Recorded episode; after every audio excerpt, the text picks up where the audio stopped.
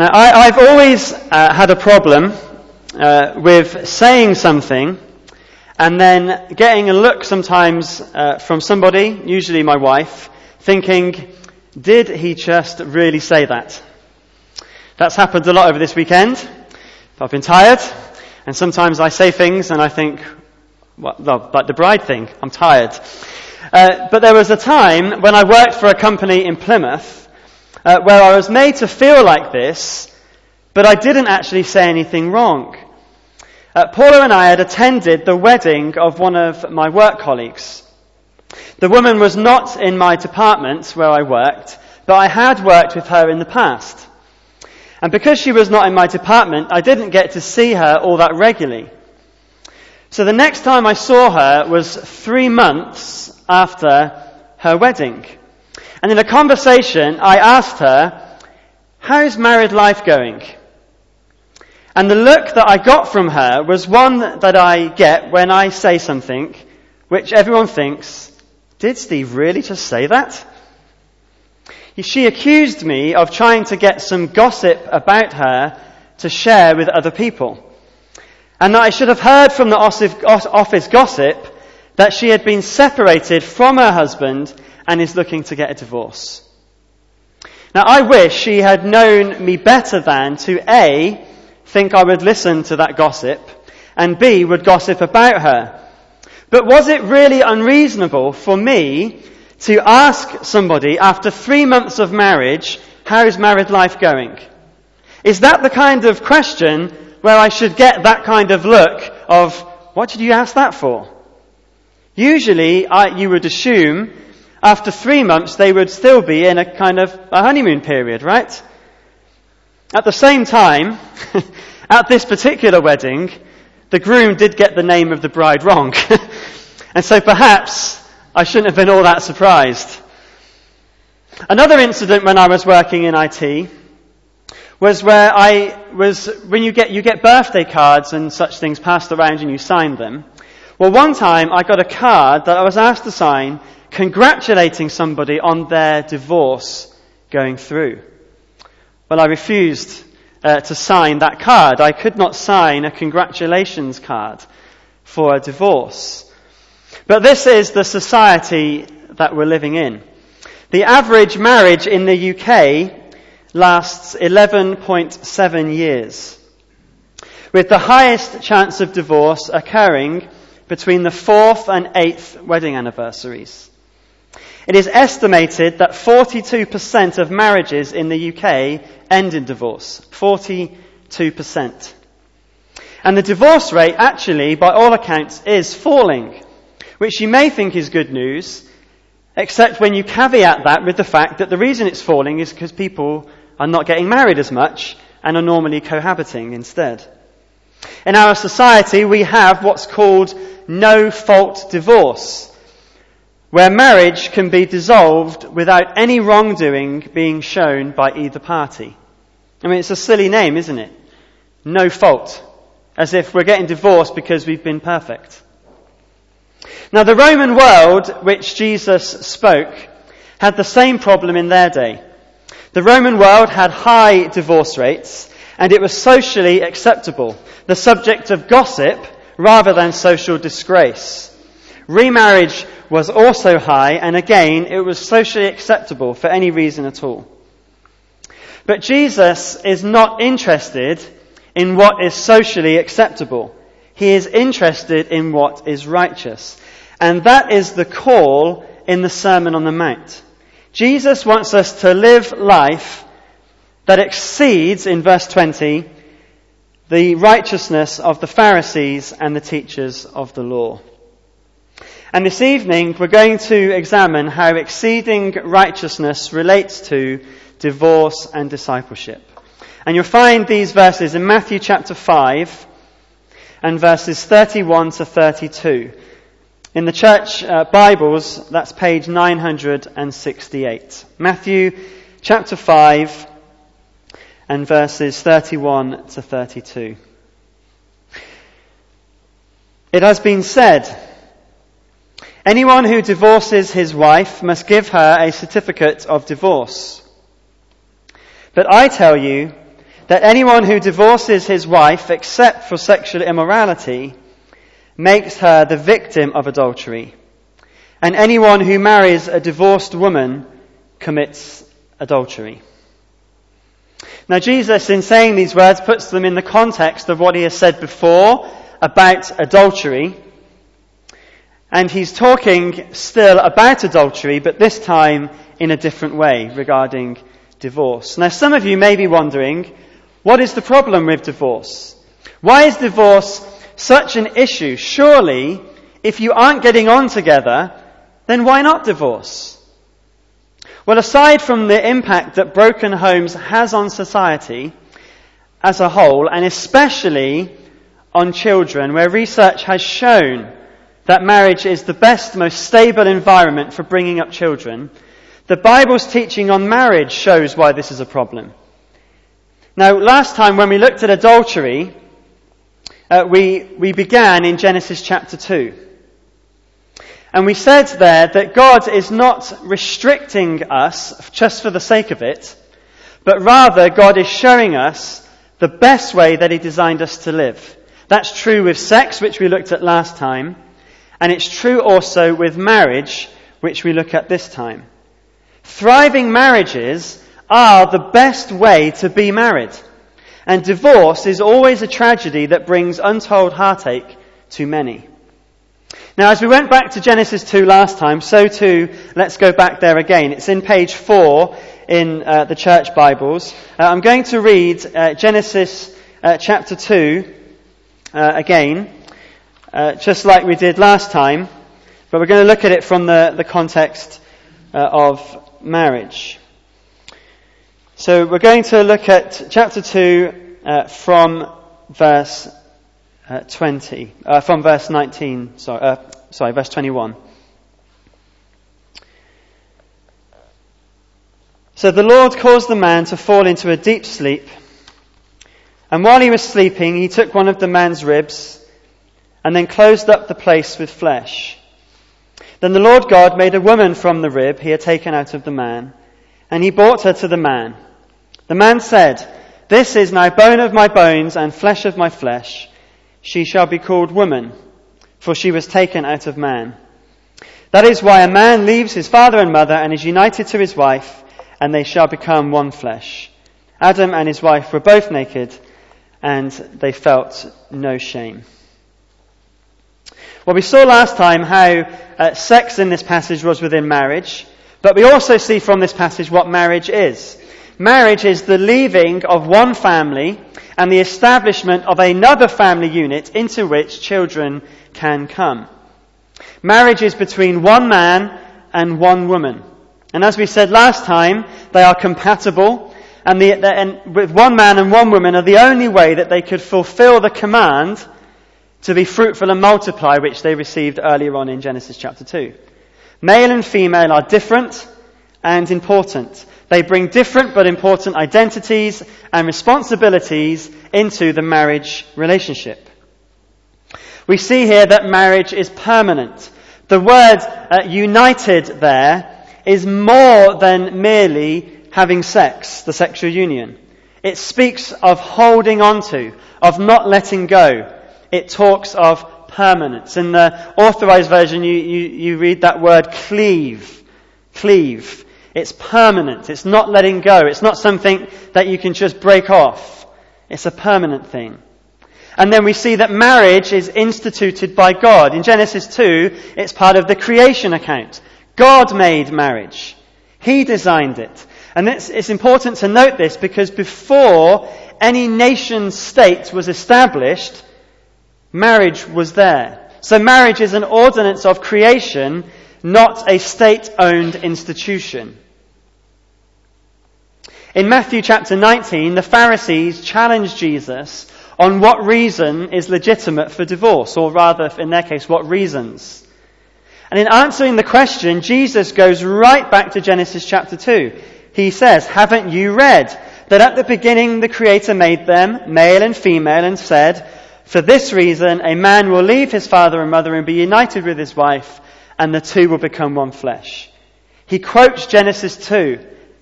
But then he explains what this means in terms of how we see marriage. Because in Matthew 19, Jesus then says this, so they, so, that means because of this, so they are no longer two but one flesh.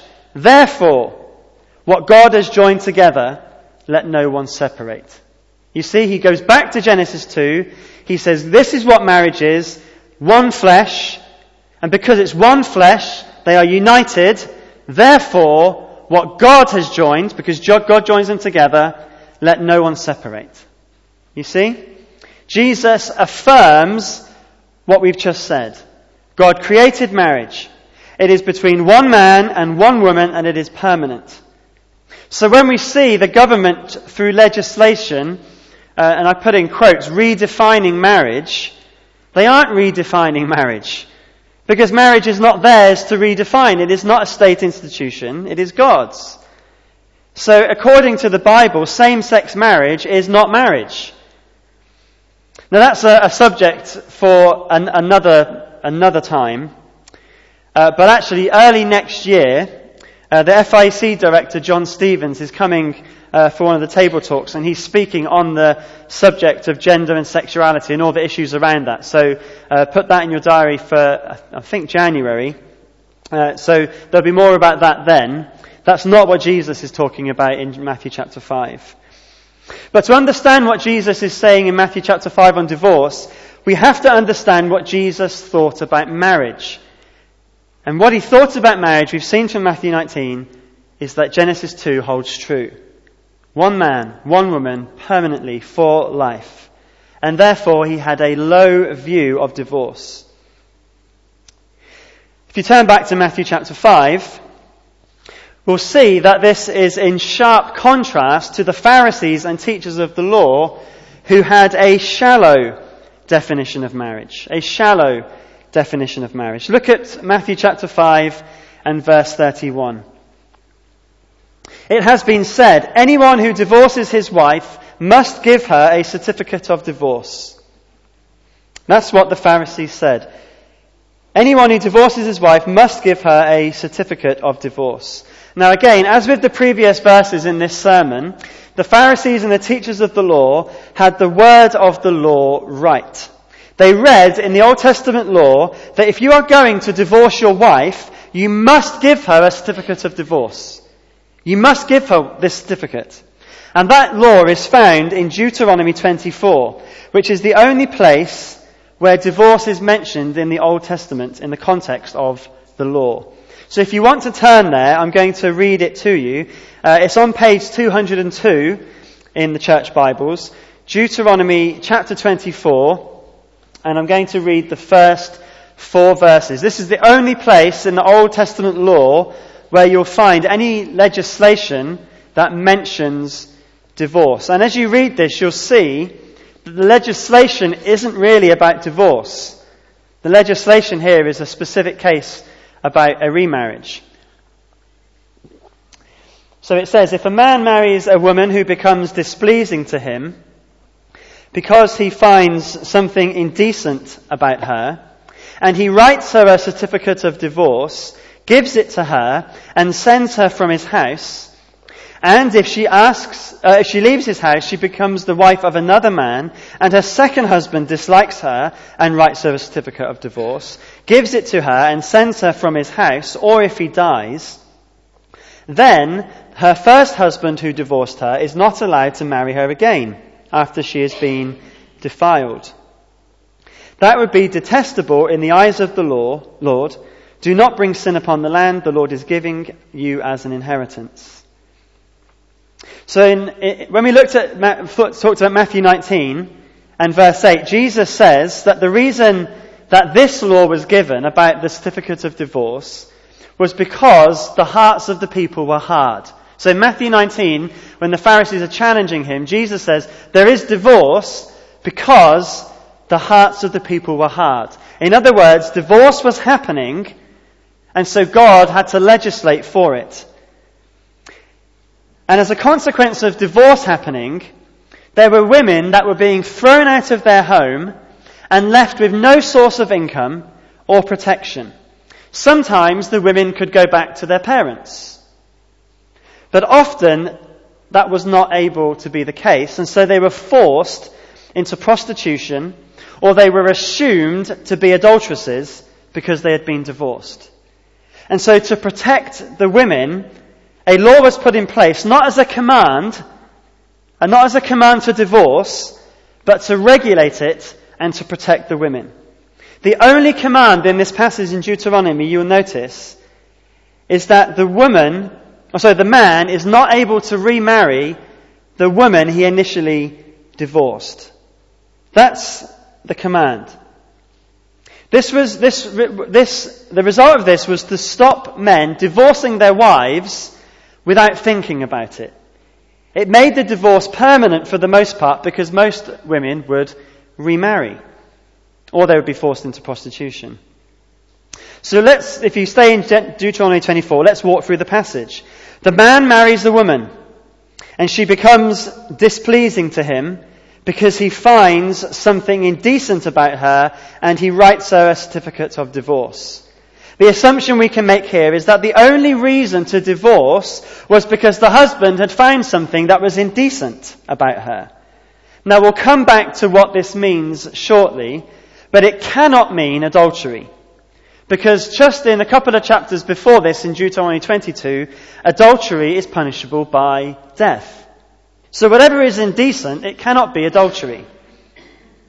The certificate of divorce was then given to the woman and it protected her from being accused of adultery. If she was accused, could, she could hold up the certificate and say, look, I have a certificate of divorce. If I'd have committed adultery, I would have been stoned. Here's the certificate. I'm not an adulterer. And the point in Deuteronomy 24 is to legislate that if her second husband divorces her with the certificate, the first husband cannot remarry her because she is, in, look at verse 4, defiled. Why is she defiled? Well, the plain reading of the text is that she is defiled because she has remarried and had another one flesh union with this second husband. So there's no command to divorce. It is permitted in the case of something indecent, but it is never commanded. So, what is this something indecent that allows for this certificate of divorce? Well, we know it can't be adultery. And today, as back then, there is much controversy over what this word means. In Jesus' day, there were two main schools of thought by two rabbis. One was called Hillel and one was called Shammai. Hillel, he said, that a husband could divorce his wife for any reason at all. Something indecent can be any reason, really.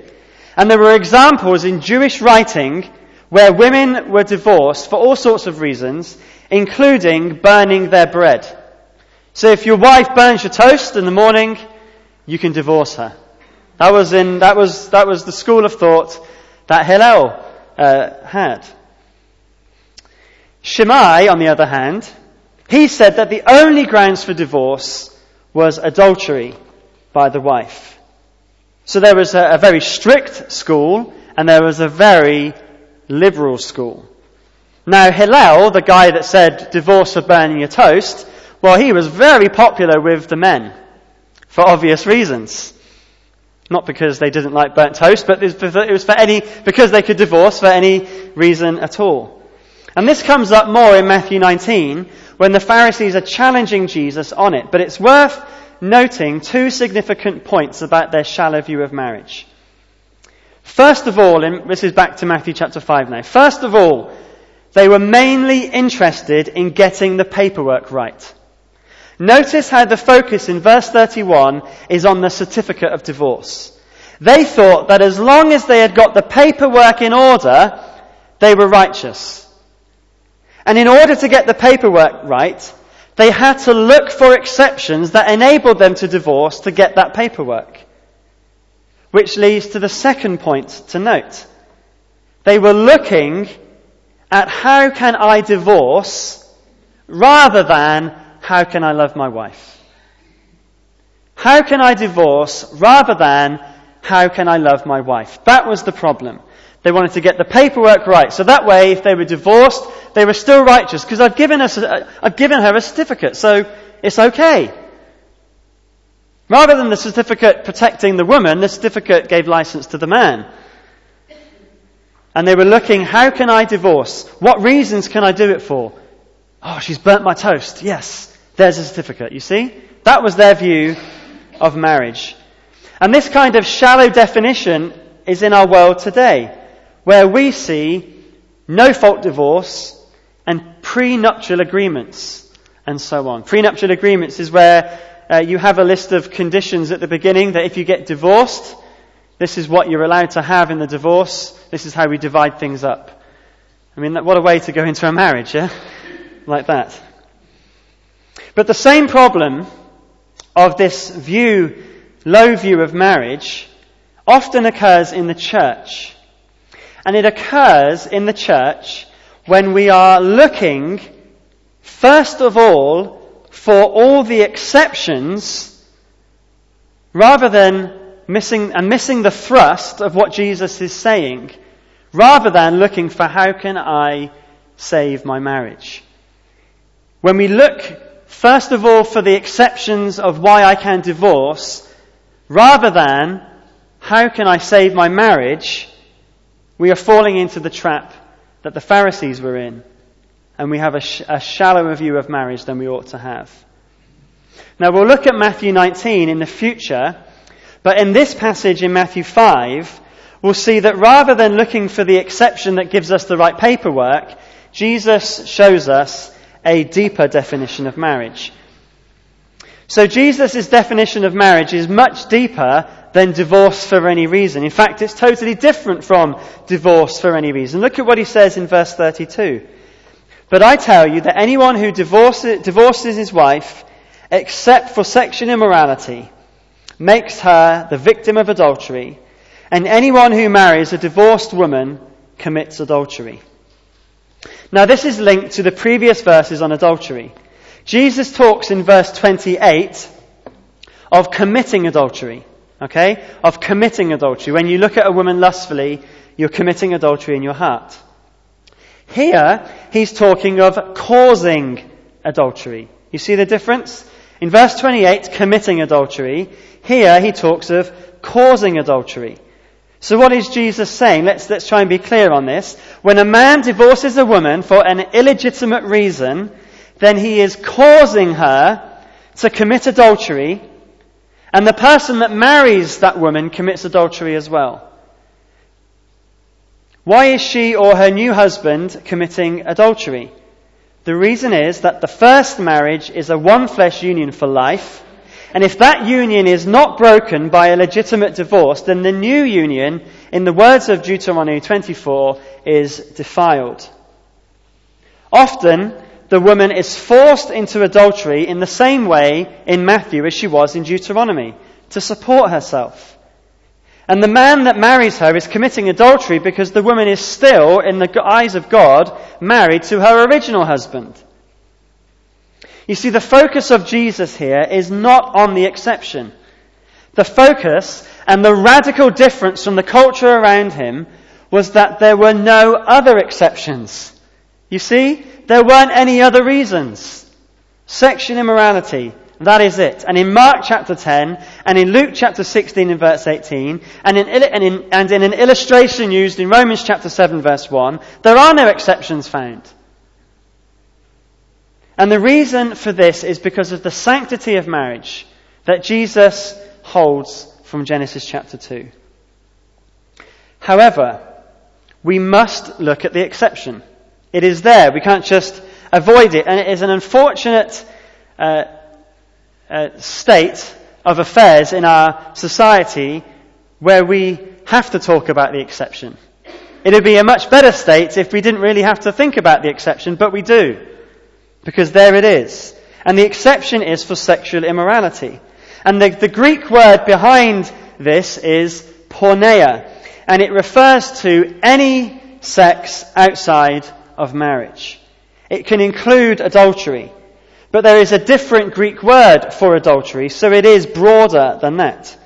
It includes sins such as homosexuality, incest, and so on, but it would also include pornography, self-stimulation, and so on. It is a broad definition, and it's not easy to distinguish what would class as acceptable in terms of the exception here. And we'll talk about that a little bit later.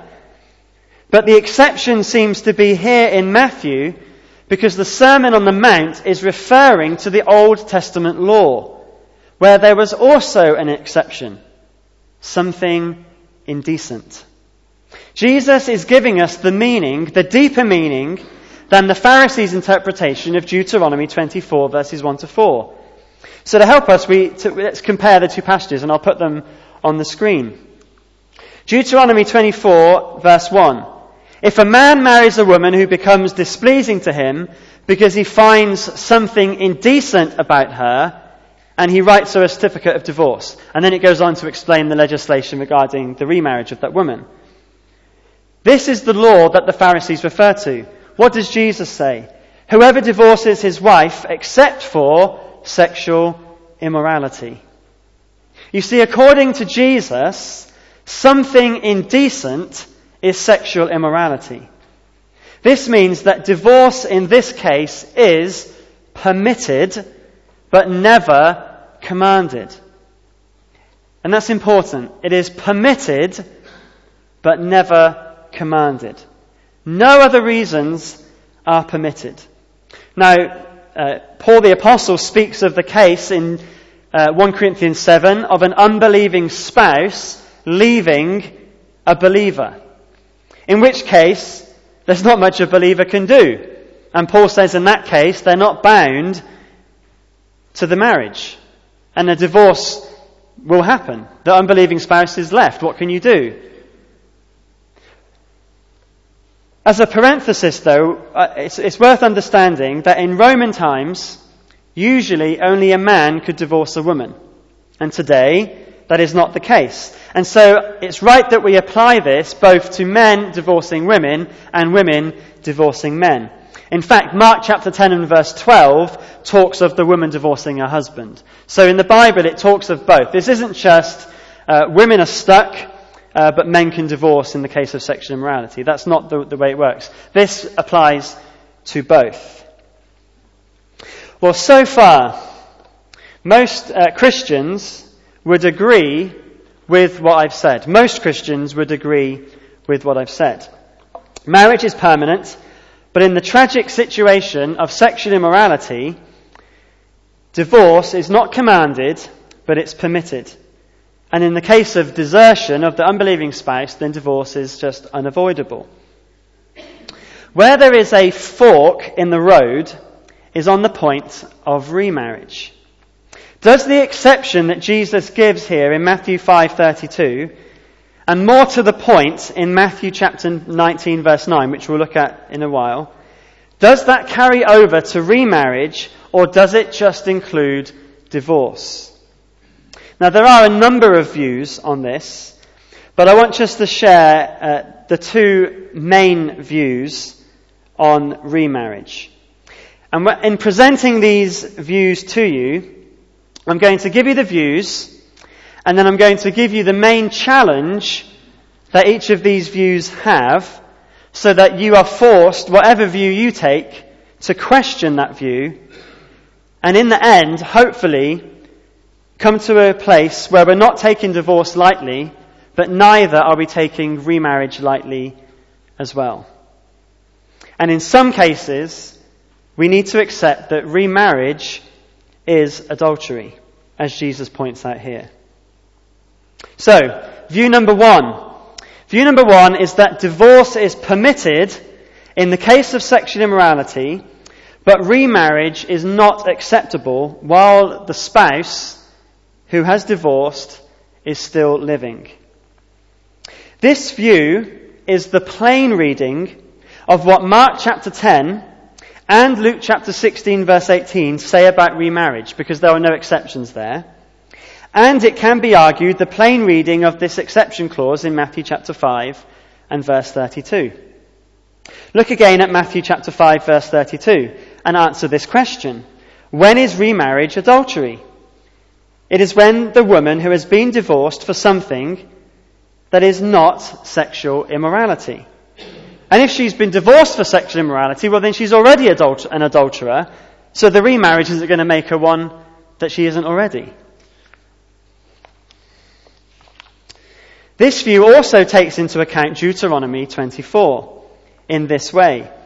Jesus is saying that something indecent is sexual immorality, as we saw a moment ago. But Jesus, in this view, also agrees with what Deuteronomy 24 says about remarriage. It's defiling. Let's look at those uh, verses again.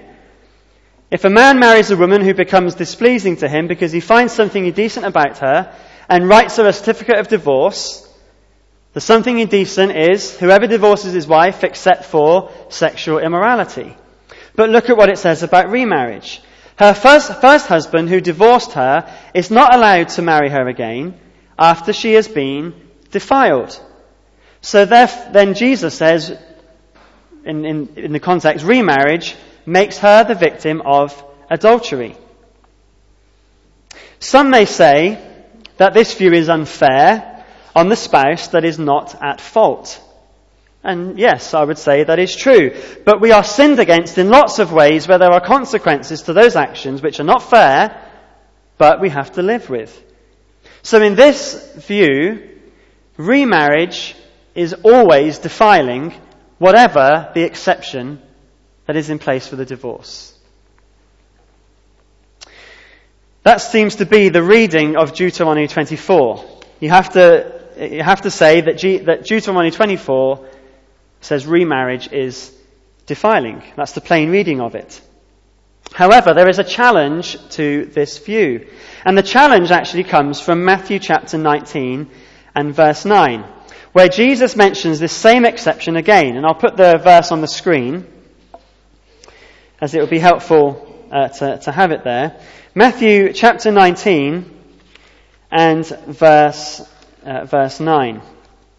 Here Jesus says these words I tell you that anyone who divorces his wife except for sexual immorality and marries another woman commits adultery. The subject of this verse is not just divorce, but is divorce followed by remarriage. If you say that the exception applies to divorce but not to remarriage, which is the first view, this verse would have to make sense if we left out the part about remarriage. But here's what that verse says if we take out the remarriage bit. I tell you that anyone who divorces his wife, except for sexual immorality, commits adultery. Well, well, that doesn't make sense. You aren't committing adultery if you divorce someone if they commit sexual immorality. So that's the challenge on that view. So the support from it would come from Deuteronomy 24 remarriage is defiling there. But the challenge to that view would come from Matthew 19. It doesn't, the verse doesn't make sense if you take out the remarriage part of the verse. The other view is that divorce is permitted in the case of sexual immorality and remarriage is permitted if divorce is permitted. Those that take this view argue from the exception in Matthew 19 verse 9 that remarriage is acceptable in the case of sexual immorality. They argue that divorce is a definite break in the marriage covenant and the spouse is no longer bound, to use Paul's words, to the marriage vows. Furthermore, they would say that remarriage is always expected, as it is in Deuteronomy 24, and Jesus expects remarriage because he says that if you divorce the woman, you make her the victim of adultery. That means he's expecting her to remarry. Uh, a further argument for this view is that where adultery was committed in the Old Testament, the penalty was death. And since this was not allowed during the Roman era, because the Romans didn't allow it, then divorce was an equivalent, freeing the person to remarry as if the divorcer was dead. Well, the challenge on this view comes from the support from the other. The plain reading of Deuteronomy 24 and also the other verses in Mark's Gospel and Luke's Gospel that talk about remarriage seem to indicate, well, they do indicate that a person is defiled if they remarry. And in the other verses, in the other Gospels, remarriage is just not permitted. If you take this second view, You have to be able to have an answer for those questions. And I'm not going to give you the answers to both of those uh, challenges. Those challenges are where you need to go back to the scriptures and read and answer for yourself. There are difficult issues here, aren't there? But at the very least, it's worth considering that God may not want you to remarry. Remarriage should only take place if the person is convinced from the scripture that this is right, and remarriage should only take place after much prayer and counsel from other Christians. It must never, ever be just about your feelings or your desires. It must be what God wants you to do. Going for remarriage based on our feelings risks us having a spouse, not as a spouse, but more of an idol. And a spouse as an idol always lets us down, as any idol does, and will never be satisfied in God. In all of this, though, we must bear in mind that the main focus of what Jesus is saying is not, here's how you can divorce. Spending so much time on the exception clouds the main issue. Exceeding righteousness in the kingdom of God regarding marriage is that we stay married and we don't divorce for any reason at all. Just, which is the opposite of what the culture around us is doing. In fact, the kingdom application is not you can divorce if for sexual immorality. The kingdom application is reconciliation. Even in the case of sexual immorality, reconciliation should always be the first route we should try to take. This, after all, is how God treats us. We've been looking at Hosea in the mornings. In Hosea, we see God going after the adulterous wife. In the New Testament, 2 Corinthians chapter 5 talks about reconciliation between man and God. Matthew chapter 18 gives the parable of the unmerciful servant, talking about forgiveness. And even in the Sermon on the Mount earlier on, Jesus relates the application to murder as reconcile with those that you are not reconciled with. In all of our marriages, there needs to be a great deal of forgiveness. All of us who are married sin in our marriages. All of us who are married let our spouses down. All the time, really, when we think about it. We need to be forgiving one another day by day. But this, but, and this is a, a most important point to bear in mind with this passage on divorce. The point we need to bear in mind is reconciliation demands repentance. This is so important in marriage. God does not forgive us without repentance. The word repent means to turn around 180 degrees. It's more than intellectual. It is a radical transformation of the person from the mind to the emotions and to the will. It results in us living differently as God would want us to live. It is a turning from sin to following God's will. And so when we are calling on our spouse and asking them to forgive us, that forgiveness must come with repentance, a change in our behavior.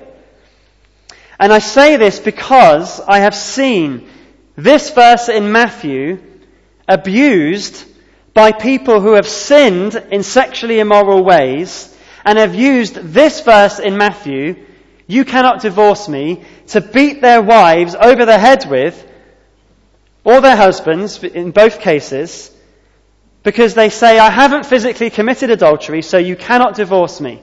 And they use this verse to say, you can't divorce me, you can't divorce me, you can't divorce me. And there's no repentance in that behavior. That is the same view of marriage as the Pharisees had, just in a different way. So where do we draw the line in terms of what constitutes sexual immorality and this permission for divorce? When is, when is it acceptable? Well, the answer is twofold. And the answer depends on who you are in terms of who is the sinner and who is the forgiver.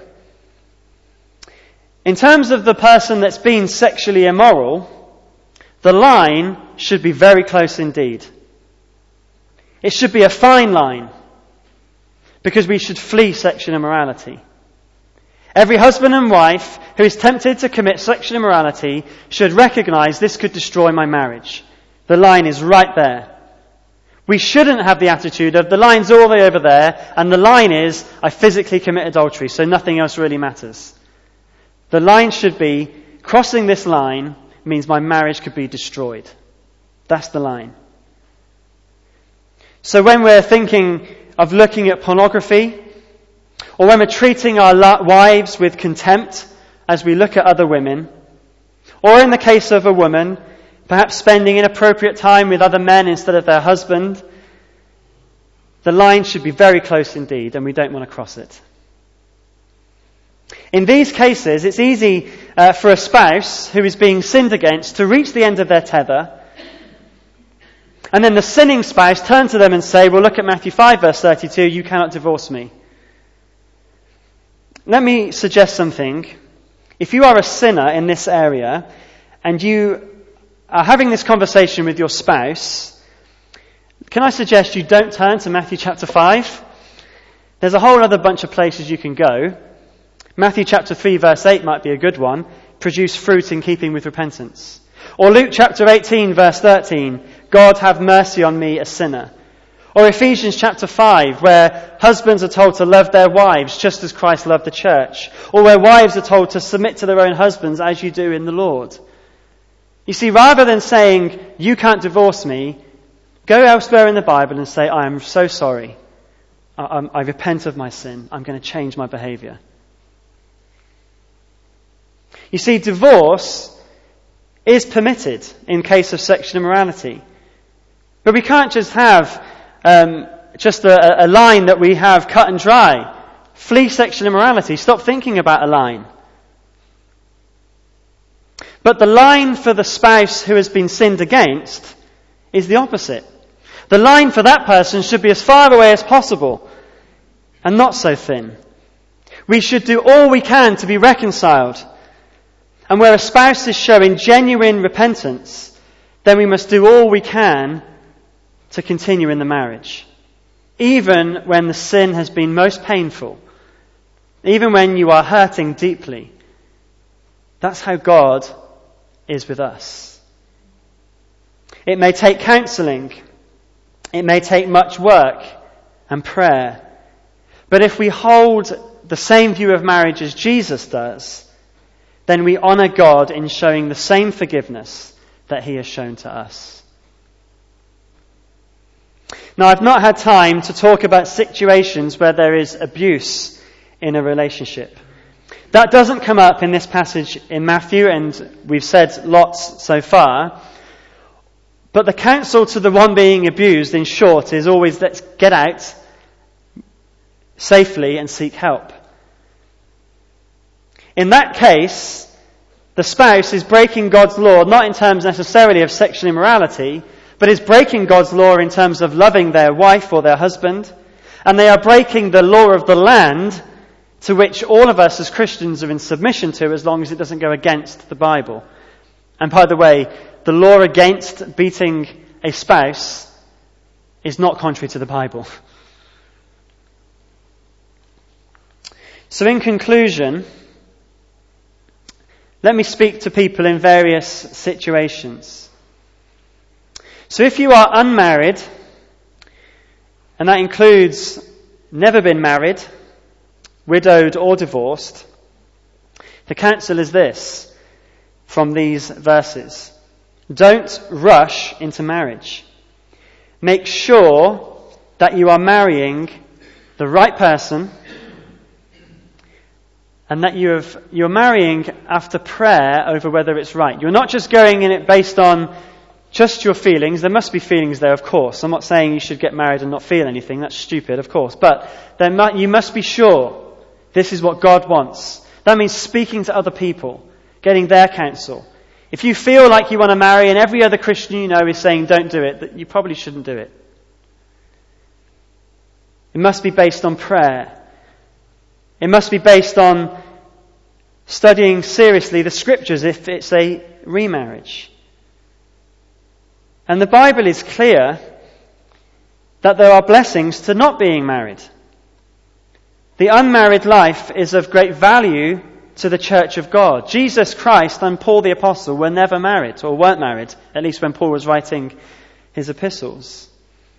So don't rush into marriage and take marriage seriously. Don't go into it lightly. It's a serious, serious thing.